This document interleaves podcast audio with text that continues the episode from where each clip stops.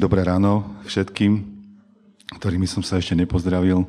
Tak srdečne vás vítam pri stole pánovom, kde on hovorí, že v Božom dome môžeme mať hostinu a môžeme sa sítiť jeho slovom. Dnešné Božie slovo budeme si rozoberať z Izaiáša a s Korintianom. A jedno je o, o stanoch a druhé je o srdciach. Ak ste boli na zborovej dovolenke, tak tam v rámci jedného večera som ho spomínal, to slovo. Bolo to ten štvrtok, kedy Maťo Kalivoda robil ten workshop pre nás, evangelizačný. A do obeda sme mali taký čas s Valikou a jednou sestrou a modlili sme sa za naše spoločenstvo, modlili sme sa za ľudí, ktorí boli na dovolenke a a tak sme proste sa prihovárali za požehnanie toho večera.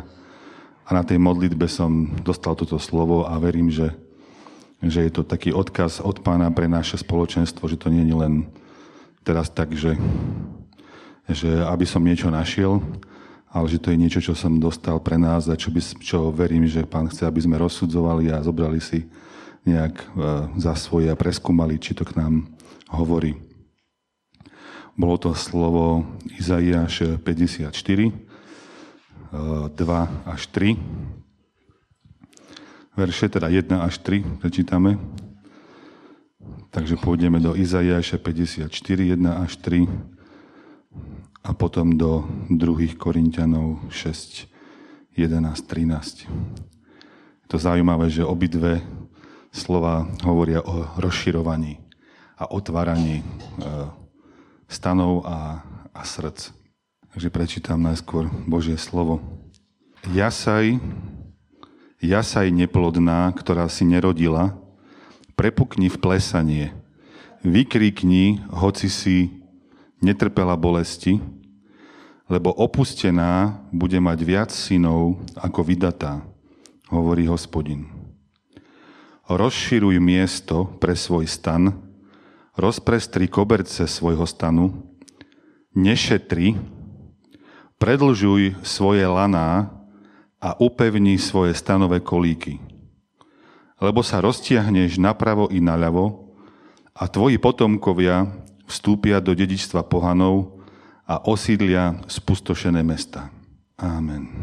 Amen. Amen. A 2. Korintianom 6, 11, 13 tieto preklady najlepšie mi tak pasoval e, preklad Biblie evanielickej, takže ak vám to nesedí preto, lebo som tentokrát pre, on, si odskočil k bratom evanielikom a luteránom.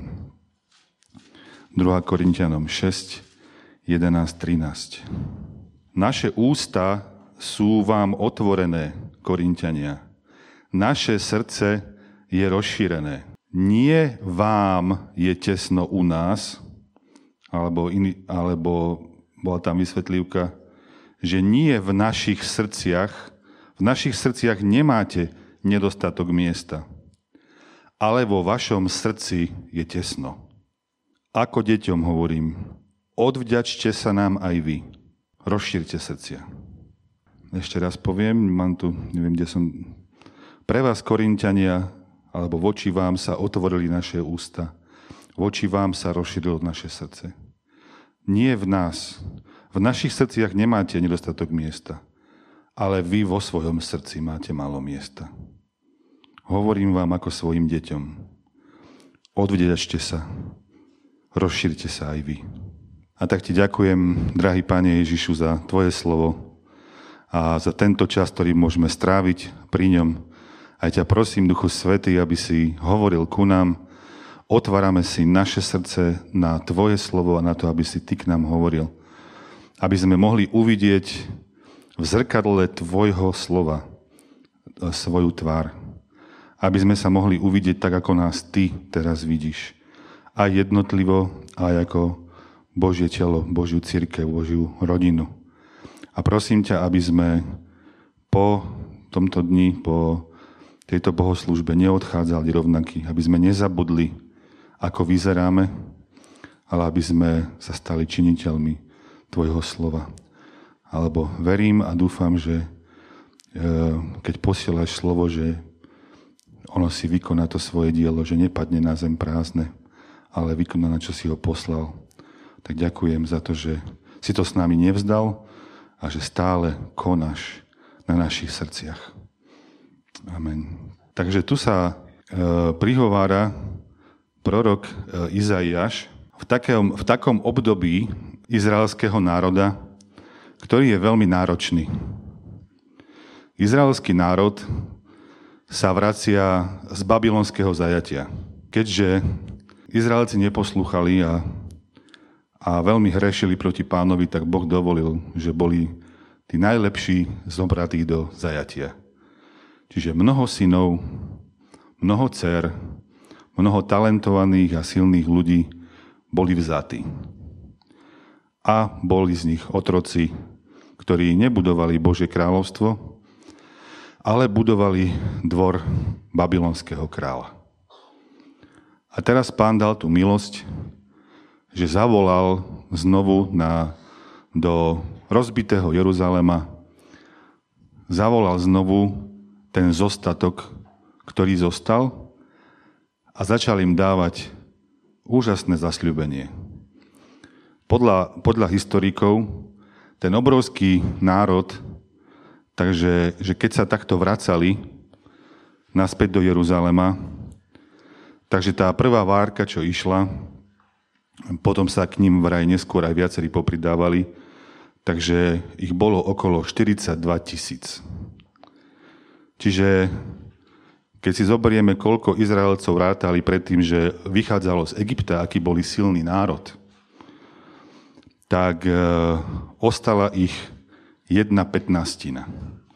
Čiže jedna petnástina kedysi silného národa sa vracala do rozboreného, rozboreného mesta. Najlepší synovia a céry a vedúci slúžili niekde úplne inde a ostala taká zdecimovaná hrstka.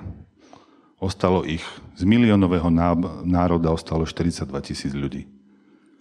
A takýmto zrazu Boh hovorí, jasajte, spievajte, tešte sa, hej? lebo príde ešte niečo viac, príde ešte niečo väčšie. Ono sa to nenaplnilo hneď, naplnilo sa to neskôr, ale práve tu nejak ako keby vnímam aj to slovo, jak som ho skúmal a pozeral som rôzne komentáre biblické a študoval som do toho dosť, tak vlastne sa historici zhodnú, hej, že, že naplnilo sa toto proroctvo generačne oveľa neskôr. Hej, že za čas eh, Herodovho chrámu a za, za čas tedy vlastne, keď Rímania prišli zničiť a zboriť Jeruzalemský chrám, tak už Izraelcov eh, bolo 500 krát viac, hej, bolo ich 3 milióny.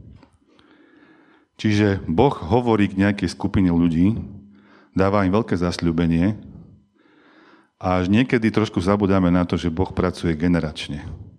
Až nejde mu len práve o tých, ktorí sa na seba pozerajú, že čak čo my máme, ale Boh hovorí do, do ďaleka, aj časovo, a hovorí o takom rozšírení a o tom, že, že chce poslať ďalšie deti. Že mu záleží na deťoch. Že mu záleží na tých mladých ľuďoch, pre ktorých treba rozšíriť ten stan. A je to také zvláštne, hej, že, že Eh, keď sa tam hovorí o tej eh, opustenej a tej vydatej, tak to sa, to sa berie starozákonne, že vydatá, to je izraelský národ. Hej, že vlastne, že hospodin bol manželom izraelskému národu, vyvolil si, že to bola tá jeho nevesta, hej, v starom zákone, tá jeho nevesta. A hovorí tu o tom, že, že tá církev, ktorá príde s pohanou, čiže tie zástupy, ktoré sa potom začali Bohu obracať e, v skutkoch apoštolov oveľa neskôr, až tam prišli národy, ktorí boli neskôr vštepené, že najskôr bolo hlásené Božie slovo Židom a potom sa rozširovalo do ďalších národov. Čiže tá vydatá, hej, sa na seba pozerá a je taká zdecimovaná, hej, že kde sú moji synovia, kde sú moje dcery, kde sú moje deti. A pán hovorí, ty neplač nad tým, kde sú, ale pozri sa na svoj stan. je dosť široký, je dosť otvorený. Ja mám kopu ďalších detí, kopu ďalších mladých a keď ich, poj- keď ich pošlem, nájdú u teba miesto, že mám plán aj pre ne. A trošku mi to tak ako keby začalo tak hrať ako keby aj do nášho spoločenstva. Že je nejaká skupina ľudí, ktorá roky, roky, roky buduje a, a mám pocit, že aj my sme strátili a prišli sme o viacerých ľudí. Mnohí, mnohí tí, ktorí, keď som sa obrátil, tak už tu nie sú. Mnohí tí, s ktorými som začínal, už tu nie sú. Keď niekde budujú Božie kráľovstvo, ďaká Bohu, že ho budujú. A že nebudujú na dvore babylonského kráľa. Tak ako, chvála Bohu za to. Ale mnohí naši synovia a dcery a mnohé deti sú pripravovaní alebo budujú nie Božie kráľovstvo, ale budujú babylonský dvor. A žijú v otroctve. A ja mám taký, taký dojem, že ktorý z toho som mal, že pán chce posvietiť na nie na stav našej budovy, ale na stav našich srdc. Že na čom nám záleží. A že ako to žijeme, ako sme to žili a čo s nami urobili tie posledné roky a ako to žijeme teraz. Keď si zoberiete, že tam hovorí o, že, že tam hovorí o stane, hej? že pozrel som sa na Google, že ako vyzerali vlastne stany, v ktorých žili Izraelci alebo v ktorých žili tieto orientálne národy toho Blízkeho východu, ktorí žili tým kočovným životom. Hej, tak oni žili v stanoch, hej, že tam bola nejaká stredová tyč a odtiaľ ponaťahované proste menšie tyče a bolo to natiahnuté tam nejaké plátno alebo sukno a potom to bolo natiahnuté lanami a boli tam nejaké kolíky, ktoré to, ktoré to držali. A zvláštne je, vieš, že, že sa tam tak hovorí, že to Boh tak prirovnáva tie príbytky toho Božieho ľudu, teda, že hovorí, že o stanoch, a dlho to aj tak bolo, že putovali a to mali len taký stan. Hej, teraz si tak predstav, že aj my poznáme, čo to je stanovačka, hej, a nikto si ako keby nebuduje stan na to, aby v ňom žil. Hej, že ideme na stanovačku cez leto. Nejakú. A teraz si predstav, že máš ten stan, hej, a tam nežiješ, tam nežiješ so deťmi, tam nepríjmaš naštevy, nevaríš tam hej, niečo. A ja ma, taký mám z toho dojem, že, že niekedy sa nám môže stať, keď je podľa mňa to spoločenstvo taký bezdomovec, ktorý len chodí v tom stane a nespolíha sa na chrám alebo na, alebo na budovu, tak môže byť živšie, ako keď už razu má budovu na ktorú sa môže spoliehať. Že mám to kamenné, hej? už mám tú kamennú, tú kamennú budovu. A nie je zlé mať budovu. Otázka je, že ako to berieme. Mne sa veľmi prihovoril ten obrazok toho stanu, že stan je niečo pominutelné. A že vlastne, že my tu nie sme na veky.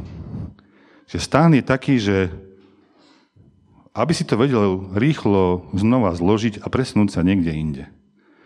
A že keď sa pozerám na život aj jednej generácie zboru, alebo aj môj vlastný, tak ako ja som není katedrála. Ani náš, spolo, ani náš zbor podľa mňa nie je budova. Že veci môžu prísť, ja ani neviem, ako, ako prešlo 20 rokov, ktoré chodím s pánom a že, a že som 20 rokov v zbore. Ja keď už vidím, že sa mi teraz blíži 50 tak ma ako chyta z toho hrúza, že však ja keď som bol tínedžer, tak som si myslel, že 30 roční, ľudia po 30 sú už starí a nemožní a nerozumejú životu a to sú už akože vykopávky. Hej, vykopávky. A teraz ja budem mať 50, tak keď, keď som ja pozeral ako tínedžer na 30 ročných, sú vykopávky, čo som ako 50 pre nich. A zistujem, že čo sa mi v tomto ako prihovára je, že, že, nie, že my sme tu není na veky. Ani toto spoločenstvo. A že, a že, že či naše potomstvo, či zanechávame nejaké dedičstvo a či ho budeme mať komu zanechať. On tam hovorí, že keď rozšíriš tie svoje stany a roz, napneš tie plachty, dokonca tam ešte hovorí, že nešetri. In, tie preklady, čo som hľadal, bolo, že nešetri žiadne finančné prostriedky, čas, energiu ani náklady na to, aby si to tak natiahol, aby tam Boh mohol poslať tie deti, ktoré potom zdedia dedičstvo pohanov. Niečo, čo patrilo, podľa mňa aj, aj toto, vieš, toto, už aj táto budova, hej, je nejaké dedičstvo, že to patrilo nejakej firme, nejakého štátu alebo škole a teraz to patrí Bohu.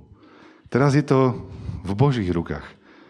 Ale že to rozmýšľanie o tom, že komu to odovzdáme a či tu budeme mať komu odovzdať, závisí podľa mňa od, od toho stavu našich srdc.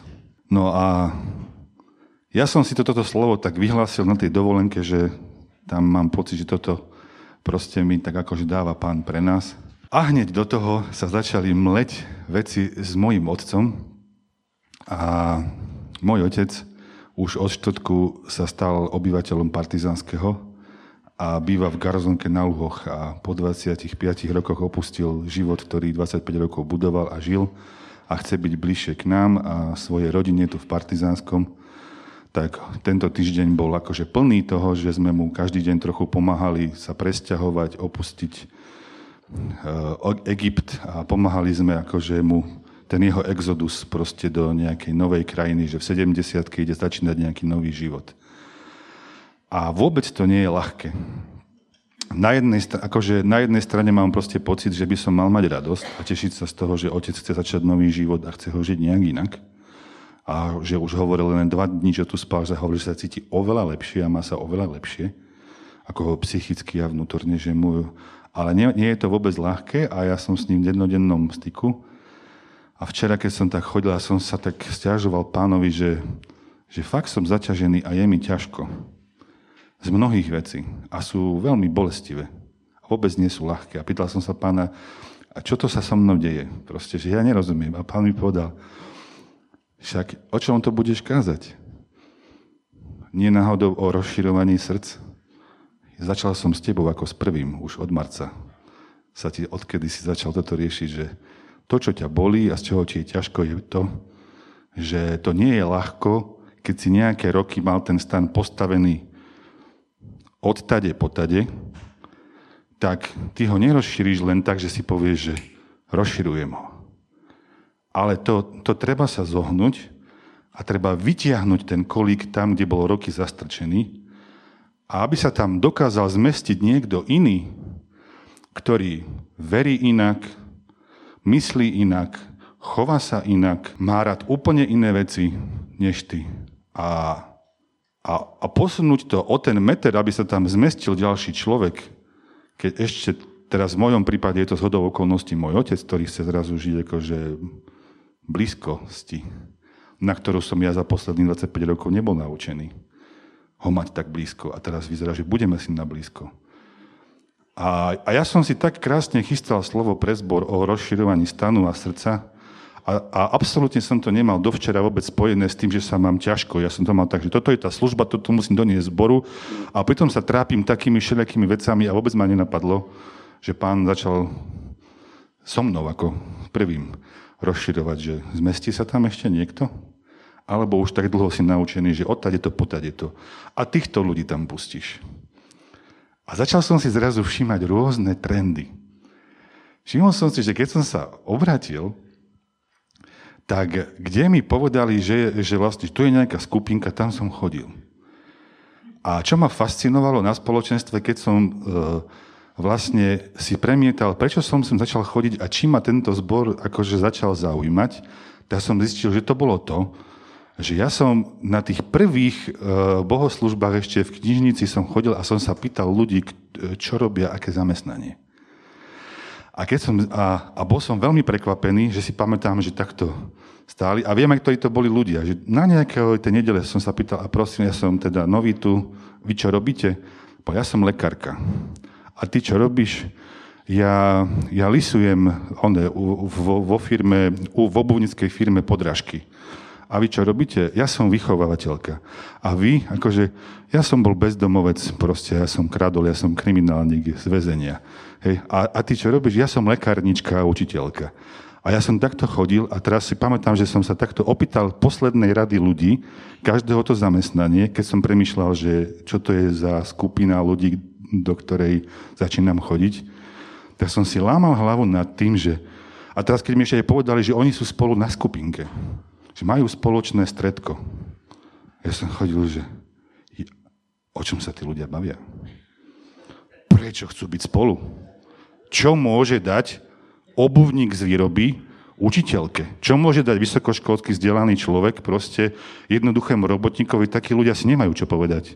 A to ma fascinovalo. To bol jeden z najväčších dôvodov, keď som hľadal, že títo ľudia majú niečo viac, lebo normálne takú skupinu ľudí dokopy nedáš, že tam tá ľudia sa nebavia proste medzi sebou takto. Nestretávajú sa, netravia spolu čas. Tak som začal nad tým premyšľať a teraz som si zra, a zrazu mi tak pán ako keby premietol, že a všimol si si za posledných 20 rokov, jak sa tie skupinky premenili.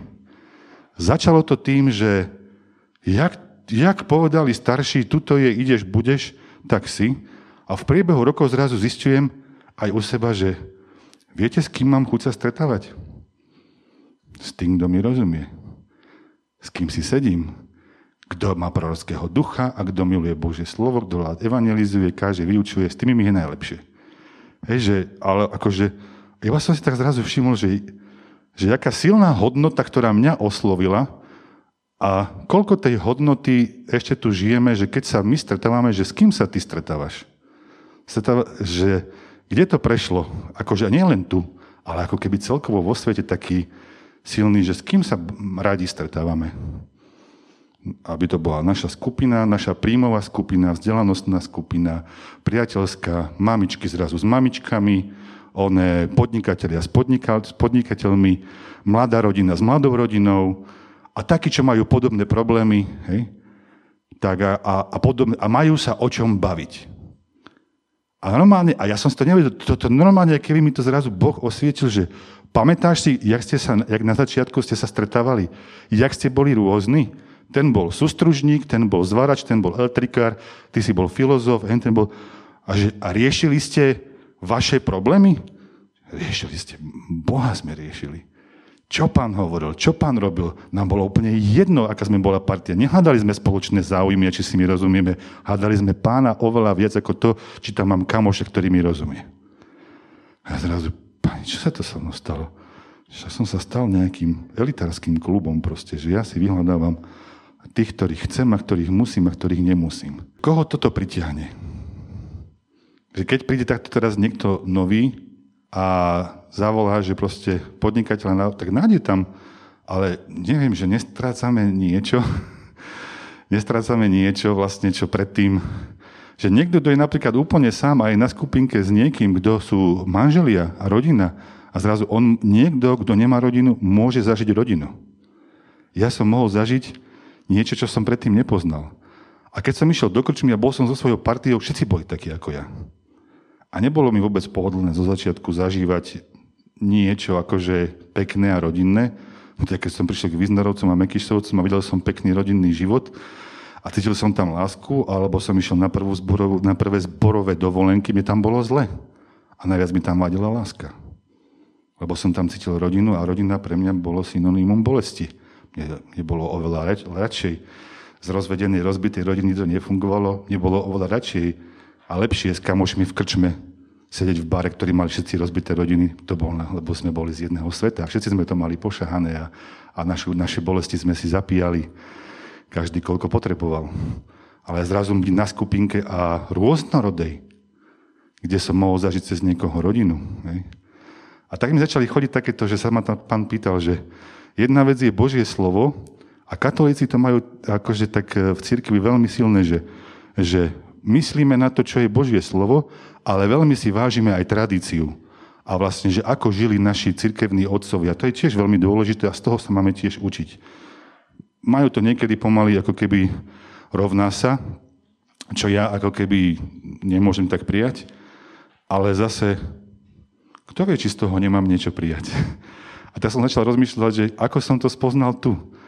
A potom vlastne začal som, aha, vo voľakých vesteniciach význarovci chodili za mnou, keď som robil v Milotine proste civilnú službu a matali ma demoni, a že koľko obetovali proste pre mňa, koľko razy som ich zobudil v noci, keď sa mi zjavovali zlí duchovia a som im o tretej noci volal, aby sa za mňa pomodlili. A koľko razy tam prišli, proste sa za mňa modli, zobrali pár ľudí zo zboru. A som si spomenul na tie prvé veci, že, že nemôžem ísť do histórie cirkevných otcov radostného srdca, že čo robilo radostné srdce v 3. storočí, nášho počtu, že pušní otcovia, ale sú tu nejakí akože duchovní otcovia. A mohol, začal som si spomínať akože na tie hodnoty, že čo je to, čo máme my, čo by sme stále akože mohli ponúknuť a čo by mohlo mať nejakú silu. A, a začal som sa pýtať samého seba. Koľko henty obetovali, a teraz, koľko ja robím pre niekoho? koľko sa mi chce vôbec robiť pre niekoho? Potom vznikla skupinka Vestenická. Koľko chodili Mekyšovci a koľko Peťo z tých návojoviec šlapal na bicykli kam na skupinku a prvé roky nás vychoval, aby nás učil čítať Božie slovo, toto, toto. Teraz som rozmýšľal, že keby mne povedal teraz Peťa Mekyš, že mám chodiť do mojich vlastných vesteníc trebárs, že sa tam obrátilo 6-7 ľudí, že ako išiel by som. Išiel by som a to sú také veci, ktoré ako keby mi tak pri tomto slove tak ako presvetľovali, že čo tu máte, čo ste tu mali. Pospomínajte si na tie veci proste, čo bolo na začiatku. Preskúmajte tie svoje cesty a, a vráťte sa k tým dobrým, k tým dobrým veciam. Nie len teraz už kvôli, kvôli nám, ale kvôli tým, ktorí prídu po nás. A bude mať kto prísť po nás? Hej. Takéto myšlienky mi chodili po, po rozume. Ešte posolím. A seba samého solím. Uh, počas covidu Peťo vyhlásil 24-hodinovú modlitebnu. Hej, a, a, a ja som sa tam ozval, že čo ak bude pán hovoriť k ľuďom, tak som sa ponúkol, že kto počas tých modlitieb za náš spoločenstvo v čase covidu bude mať nejaký sen alebo slovo, nech mi pošlu. Zabudol som trošku na to, som to nedotiahol, ale jedna sestra počas tej 24 mala sen o tom, že chodila a hľadala naše spoločenstvo. A, lebo potrebovala tam vojsť, aby našla pomoc. A nevedela ho nájsť. Išla púšťou a hľadala, že kde sú dvere. Kde je vchod, kde môže vojsť do zboru radostné srdce. A chodila a chodila a nevedela ho nájsť. Až nakoniec prišla a v zemi bol, na, na, na púšti v zemi bol dekel bolo pod deklom a chytila a zdvihla ten dekel a tam bolo celé radostné srdce. Pod deklom. Hej. A nevedela, a nevedela nájsť ten vstup. Proste, že nevedela, že ona, ona bola ako keby hľadajúca na púšti, že je smedná a hladná a vie, že niekde je Božia rodina, čo ju vie pomôcť a chodila a proste, že o tom bol ten sen, že nevedela nájsť vstup do toho spoločenstva. A potom sa mi stalo nedávno, že som sa rozprával s jednou sestričkou drahou a iba aj tak, ako že sme sa tak debatovali a ona mi zrazu hovorí, že Denisa, vieš, čo je zvláštne, že ja som sa jej pýtal a že a henta pani, čo bola minule v zbore, že tak som si tak všimol, že moc si ju tam nikto nevšíma, hej. A ja som, ja, ja som hovoril tej sestre, mne sa ti zrazu dotklo, že som videl, že ty sa s ňou rozprávaš. A že ja som sa bavil s kamarátmi, ale ty si sa šla rozprávať s ňou. A vieš, dotklo sa ma to, že, že to nerobím ja, ale bol som rád, že ty si šla, že si s ňou hovorila, lebo bola tu nová. A ona mi na to hovorí. A vieš, ako, vieš, ako k tomu prišlo? Že ja som prišla túto autom do areálu a že tá žena tam stála a oslovila ma, že prosím vás, už som tu niekoľku nedelu a hľadám vstup do radostného srdca a nevidím vôbec ani, že kde sú tie dvere. A ani kde to je. Iba mi povedali, že niekde tu a ja chcem prísť a už som tu bola a s dcerou a hľadáme to a nevieme nájsť, kde to je. Kde sú tie dvere? Ktorá to je tá budova? Ako ja tam môžem vstúpiť? A a toto mi zrazu ona hovorí a mne sa pripomenul sen, ktorý táto druhá sestra, úplne iná, mala počas covidu, počas tej 24 tých modlitieb. Ja hovorím, tak keď, keď, keď niečo zaznie mi raz, tak to závidujem. Ale keď sa mi niečo ozve dvakrát, trikrát, tak to už začnem vnímať, lebo písmo hovorí, že každé slovo má stať na dvoch až troch svetkoch. A keď začne, za, za, začujem slovo dvakrát, trikrát podobné, že raz je v sne, a potom je také, že sa konkrétne fyzicky udeje presne tak, ako v nejakom sne proste od pána, ktorý tým pádom vyhodnocujem, že bol od pána, keď sa ešte aj takto zduplikoval o rok a pol neskôr, tak mi to tak dáva, že páne, nechceš nás nejako preskúmať? Ako je na tom ten náš stan? ako sú na tom tí hladní, ktorí hľadajú tie dvere. Vedia ku nám prísť a, a minulý týždeň o tom ako keby hovoril Igor, že ako ro- komunikujeme, ako rozprávame smerom von, že rozumejú nám ľudia, rozumejú našej reči, sme hneď plní od, akože kázaní a rád, alebo vedia tí ľudia, proste počúvame ich a vedia, že ich máme radi, že nám na nich záleží, hej, že budujeme s nimi vzťah, spoznávajú nás, akože čo je to bohatstvo, ktoré nám Boh dal. A ja som sa raz na stretnutí vedúcich zaznela otázka, že modlite sa, čo je e, dedičstvo, akože čo je, čo je e, hodnota radostného srdca. Čo, čo nám Boh dal. Ja som sa poprosil, a ja som mal do rána taký zvláštny sen, kde som videl, že náš zbor bol ako keby za sklenenými múrmi, že v obchodnom centre, v nedelu, viete, ako bývajú obchodiaky, ako uh, tie veľké obchodné domy, kde sa teraz chodí po nedeli rodiny nakupovať. Tak náš zbor bol tak, že bol v sklenených dverách a rodiny s kočiarikmi chodili okolo a pozerali sa v rámci nedelného nákupu na otvorenú bohoslužbu nášho spoločenstva a vpredu sa dala piť káva, že pred tými dverami boli kávové stolíky a tam sedeli takí priatelia nášho spoločenstva, takí priaznivci a my vo vnútri sme sa modlili a chválili sme Boha. A ja som bol ako na tej chodbe a som sa na to pozeral a videl som, ako chodia e, rodiny, rodiny zvonku a pozerali sa na našu Božiu rodinu a boli najviac fascinovaní z toho, že videli deti, tínedžerov, dospelákov a starých ľudí, ktorí majú šediny, sedieť spolu na jednom mieste modliť sa, chváliť Boha a nie na silu. A že im bolo spolu dobre. A ja som sa zobudzal z toho sna, že obrovským darom nášho spoločenstva je prepojenie generácií. Že čo nesmieme stratiť a čo, o čo určite ten zlý bude usilovať, aby sme stratili, je, že on sa vyhlásil, že som Boh generácií. Že jedno z jeho mien je, že povedal, že nepovedal, že ja som Boh ktorý sa volá Dabra, ale nazval sa menom starého otca, jeho syna a jeho vnuka. Niečo silné na Bohu Izraela je, kde on nepovedal, takto ma volajte, Dabra. Viete, volaj ma, volaj ma Boh Petra, Denisa a Barborky.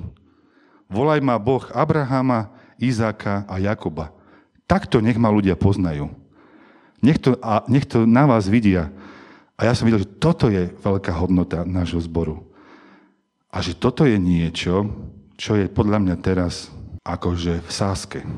Čo urobíme s touto budovou? A že to ani není o to, že akú sem dáme nálepku, ale že v prvom rade pán potrebuje jednať s našimi srdciami. Či sa proste nám nestali vzácne veci Božie bežné, familiárne. Veď to my máme. A, a už tak možno si myslíme, že to je samozrejme, že to máme, že keď si to nebudeme, vlastne Boží princíp duchovný je, že čo si, čo, vá, čo si, čo si vážiš, čo, čo naozaj máš za vzácne, to, to ti Boh bude dávať, to, si, to budeš mať v živote. To ti Boh dá aj cez iných. A čo si prestaneš vážiť, o to prídeš. Ja si pamätám, že keď sme sa obrátili, sme prišli a boli sme tu takí dvaja, traja už noví a, a po bohoslužbe sa okolo nás zhrkli ľudia zo spoločenstva a skoro sa strhla bitka, že ku komu pôjdeme na nedelný obed. Ja som poznal maximálne to, že, že sme sa s kamošmi pozv, pozv, pozvali na, na pivo a na absint. Áno, že, alebo na nejaké iné latky. Že pozvem kamoša večer do krčmy. Ale mne sa nikdy nestalo predtým, že by ma niekto pozýval do svojej rodiny k nedelnému obedu. Stalo sa mi to cez moju rodinu vlastnú, ale že by cudzí ľudia mňa, mňa pozvali k nedelu na obed, ja som to nechápal. To bola ďalšia z vecí, ktorá mňa veľmi zasahovala a ktorý sme, ktoré sme tu ako keby žili a mali. Že museli si pom- dávať los, že či pôjdeme dneska na obed k ním, alebo k hentým. A nikdy nezabudnem, ako som Jeden, prvý obed, na ktorý som bol pozvaný, bol ku Geďkovým. Alenka Geďková to vydobila, že sme išli vtedy s Peťom k ním. Proste povedala, oni pôjdu ku mne. A ja som tam došiel v šoku, teda nie v šoku, odchádzal som odtiaľ v šoku. Pretože si predstavte, že to bol môj prvý obed v tomto zbore, na ktorý nikdy nezabudnem. Eh, a Alenka mala v no, zo soboty na nedelu v noci o mne sen. Lebo ja som už bol predtým možno 2-3 krát v tom zbore, ale toto bolo prvýkrát na obed. Ona ma už evidovala a nejak sa modlila. Alebo sa možno aj nemodlila. Ale do rana sa jej sníval so mnou sen a popri tom obede mi ho len tak mimo, mimovoľne povedala. Najväčšie ponižovanie a šikanu som zažil na základnej škole, keď e, sa začala prejavovať moja srdcová vada, ktorou trpím. A veľmi ma pichalo pri srdci a všetci sa mi vysmievali za to, že neviem utekať. Ja som nevládal, nevládal som behať 12 minútovky a od telocvikára po všetkých spolužekov všetci sa mi smiali a ponižovali. Ja som stále nariekal, že ma picha pri srdci. A to trvalo rok. Rok sa mi posmiel. Rok som prosil mamu, nech ma zoberie na vyšetrenie srdca. Až kým ma zobrala a zistili, že mám proste polku srdca nefunkčnú proste a že mám proste choré srdce, okamžitý zákaz pohybu, telesnej, športu, všetkého. A trauma proste najväčšia potom až do 18 bola proste, že som bol medzi kriplami zaradený. Hej? Ako ten, čo nevie utekať. A teraz sedíme na prvom obede, tuto v zbore, a Alenka mi hovorí, že teda, a skade si ty, jak sa ty voláš? Reku, Denis Vestenic. Lebo ja som do rána mala sen a videla som, mara, videla som športovú atletickú dráhu a tam boli ľudia, ktorí sa pripravovali na, na beh. A pán Ježiš chodil a dával ľuďom každému trať, ktorú má behať. A boli tam e, behy, behy na krátku trať, tak jednému povedal, ty budeš bežať 100 metrov, ty budeš 500, ty budeš 1500. A že ty si stal úplne na konci. A iba mi to hovorila a mne sa okamžite otvorili všetky moje traumy z detstva, šikana, šport, behanie, beh, výsmechy spolužiakov a telocvikára. A Alenka zrazu, zrazu akože hovorí, a ty si bol posledný, za tebou prišiel pán Ježiš, dal ti do ruky štafetový kolík a povedal, a povedal ti, Denis, povolávam ťa za môjho maratonského bežca budeš bežať Boží maratón pre mňa. Tebe dávam bežať štafetový beh. Na celý život dávam ti službu, ktorú budeš konať.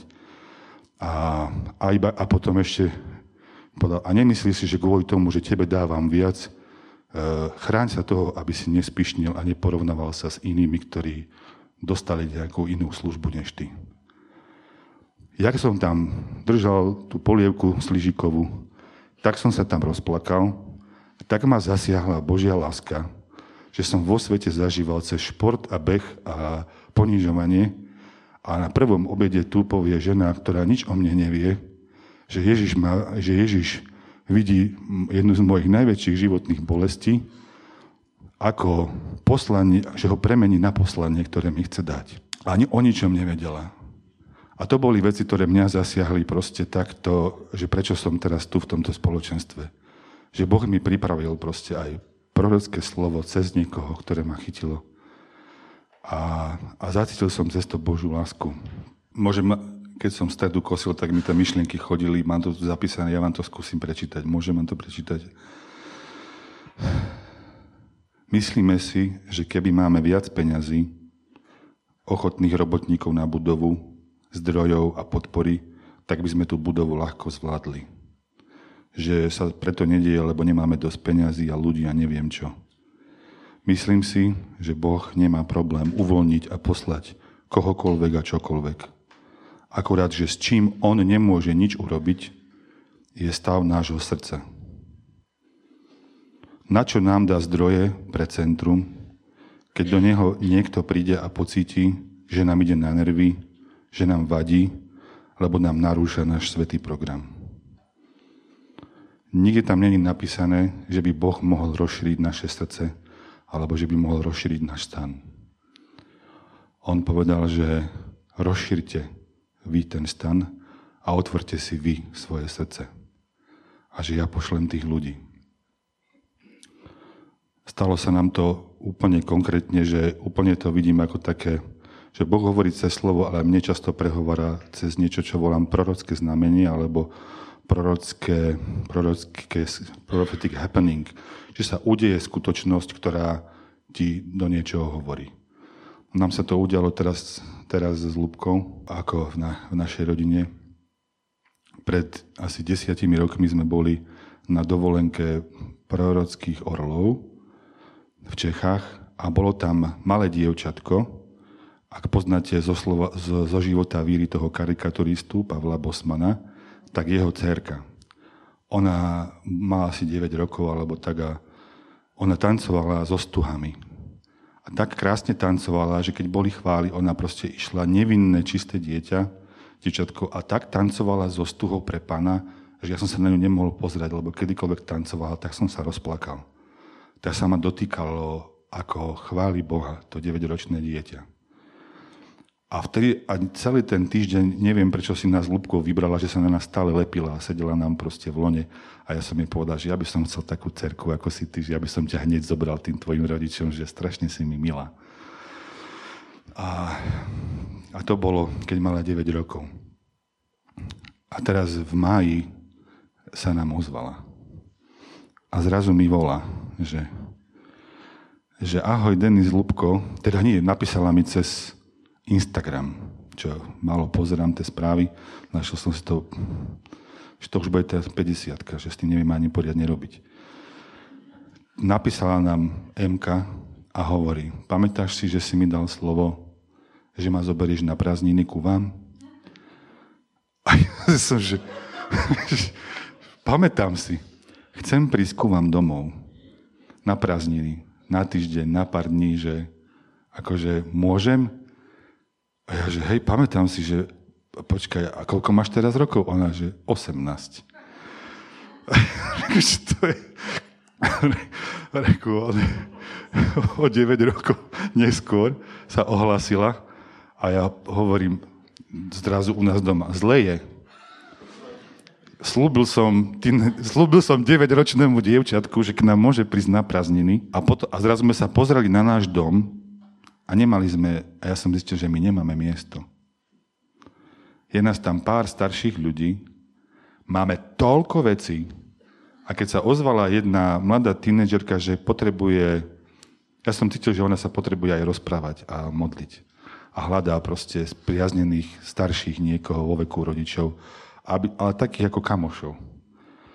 A ja som ináč raz hovoril Lubke pred mnohými rokmi, keď sa ma pýtala, že či nám neva, či mi nevadí, že nemáme deti.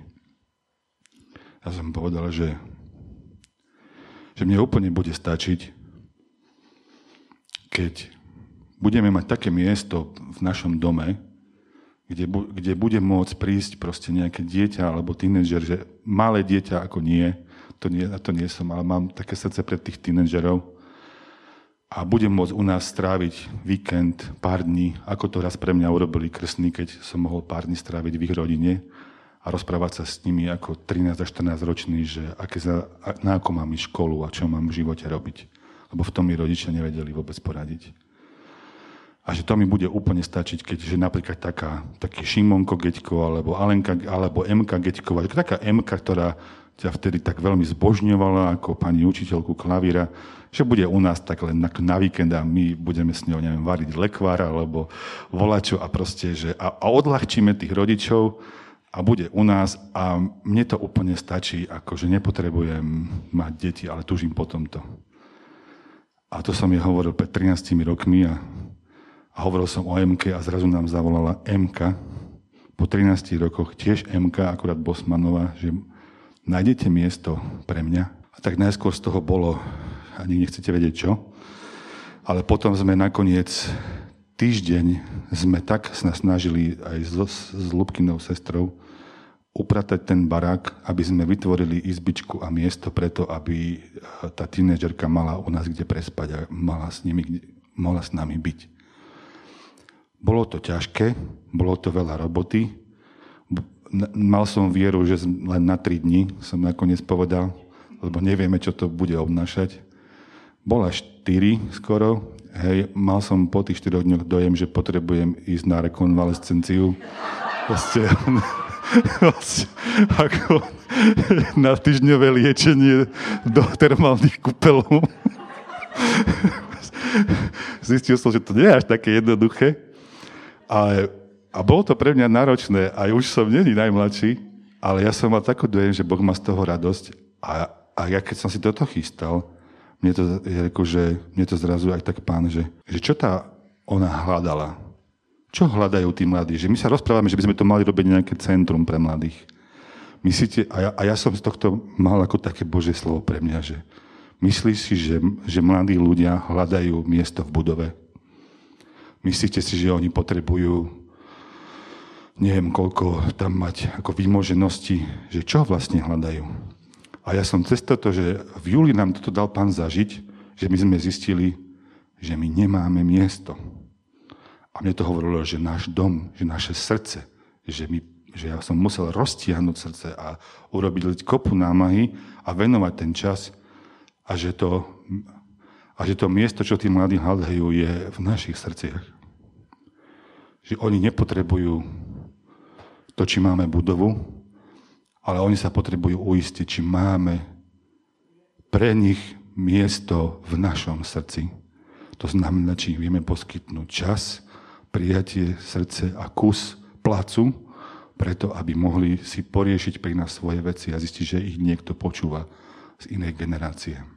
A toto ma tak z toho zasahuje a mám taký dojem, že, že toto, čo sme zažili my s Lubkou ako obraz nás, ja mám proste pocit, že sa to týka nášho zboru. Že takto sme na tom aj my. A že pokiaľ nebudeme mať v srdci miesto pre deti, to je aj pre besiedku a venovať sa im, pre tínežerov, byť s nimi. Pokiaľ nenajdu nie iba akože aký program, akože či ich vieme vyučovať a kazať im, ako majú žiť, ale že pokiaľ nenajdu u nás miesto, tak ich stratíme a ďalšia generácia bude mať budovu ešte a, tá a v tej ďalšej tu môže byť znova obuvnícka firma ale nebude dedičstvo. To dedičstvo sa neodvzdá ďalšej generácii a nebudú mať záujem tínedžeri a mladí ľudia vstupovať do služby Bohu a nasledovať ho, pretože my sme plní toho, že sa stretávame s našimi kamarádmi a sme plní našich programov. A nemáme reálne miesto, kde by sa zmestili, kde by videli, že nám na nich záleží.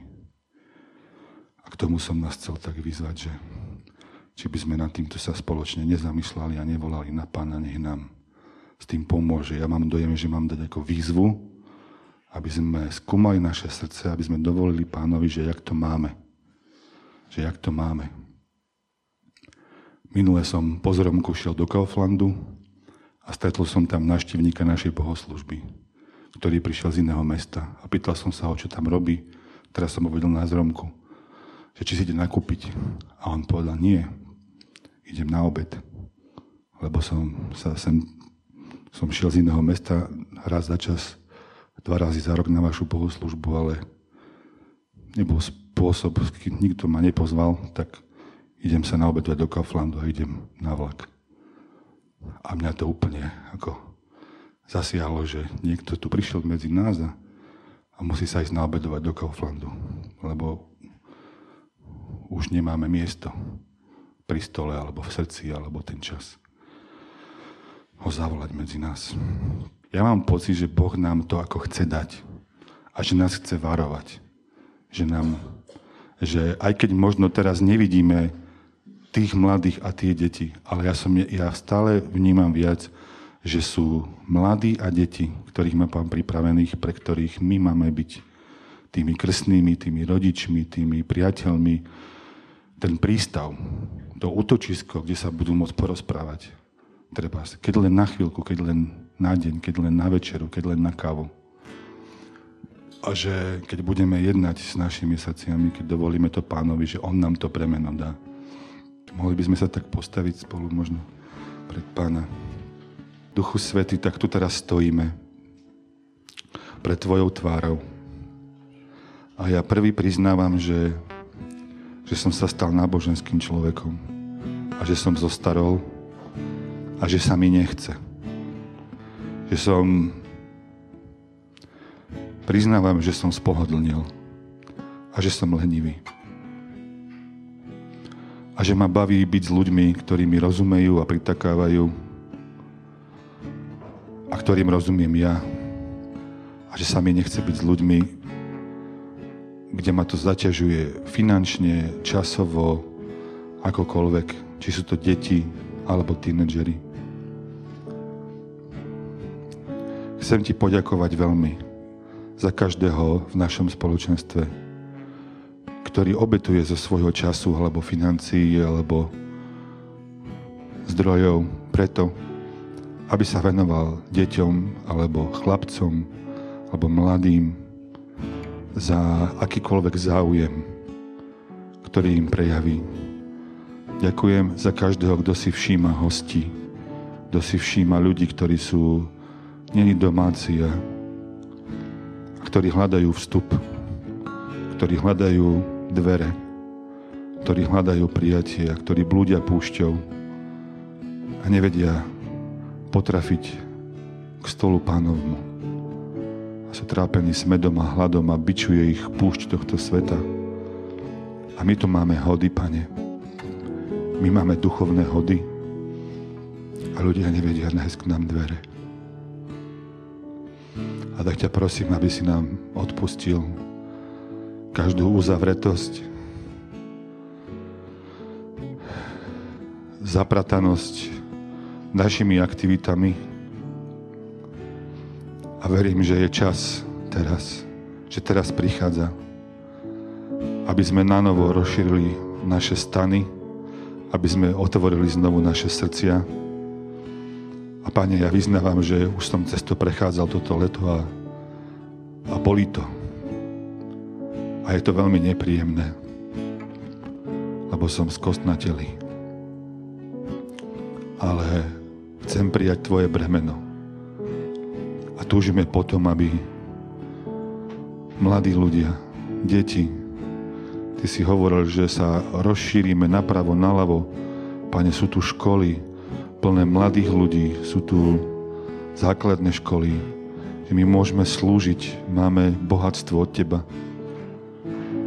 Prosím, aby toto bohatstvo nám sa neskazilo, nezosmradlo na stole, aby sme vedeli, ako otvoriť tie dvere. Aby sme boli čitateľní a zrozumiteľní pre mnohých hľadajúcich, ktorí teraz Verím, že prichádza na tento svet v tejto dobe hlad a smet znovu. A že my máme veľké bohatstvo. Máme množstvo hodnú od Pane krásnych, ktoré si tu roky budoval. Koľkokrát ma Peťo Vizner viezol stovky, stovky krát a nikdy za to nechcel ani korunu. Pane, ja chcem, aby si mi poslal ľudí, ktorých budem môcť ja odviesť a povedať, že to je v poriadku, o mňa sa stará Pán. Pošli mi ľudí, ktorých môžem ja odviesť. Pošli nám ľudí, ktorým môžeme odovzdať bohatstvo rodiny Božej, prepojenia generácií, prostredie, kde sa mladí ľudia budú cítiť prijatí ako doma. Kde tvoj duch bude robiť svoje dobré veci. Priťahovať ľudí k Ježišovi. A chceme, Páne, reagovať na Tvoje slovo.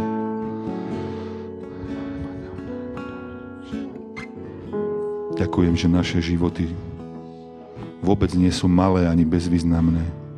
Že aj ten posledný v tejto miestnosti má veľa, čo by dal tým, ktorí Teba ešte nepoznajú.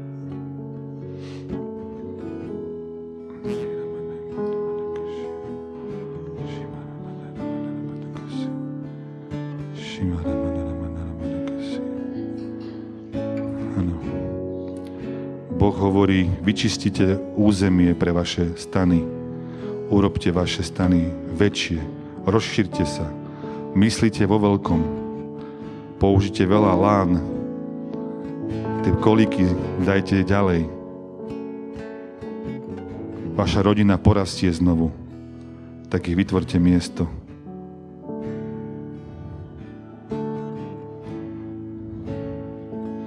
Tá malosť, ktorú cítite, je vo vás, vo vašom vnútri. Ale vaše životy nie sú malé. Iba ich žijete malým spôsobom. A preto hovorím vám s veľkou láskou, otvorte srdce, otvorte životy, žite otvorene, nešetrite nič, preto aby mohli prísť ďalší.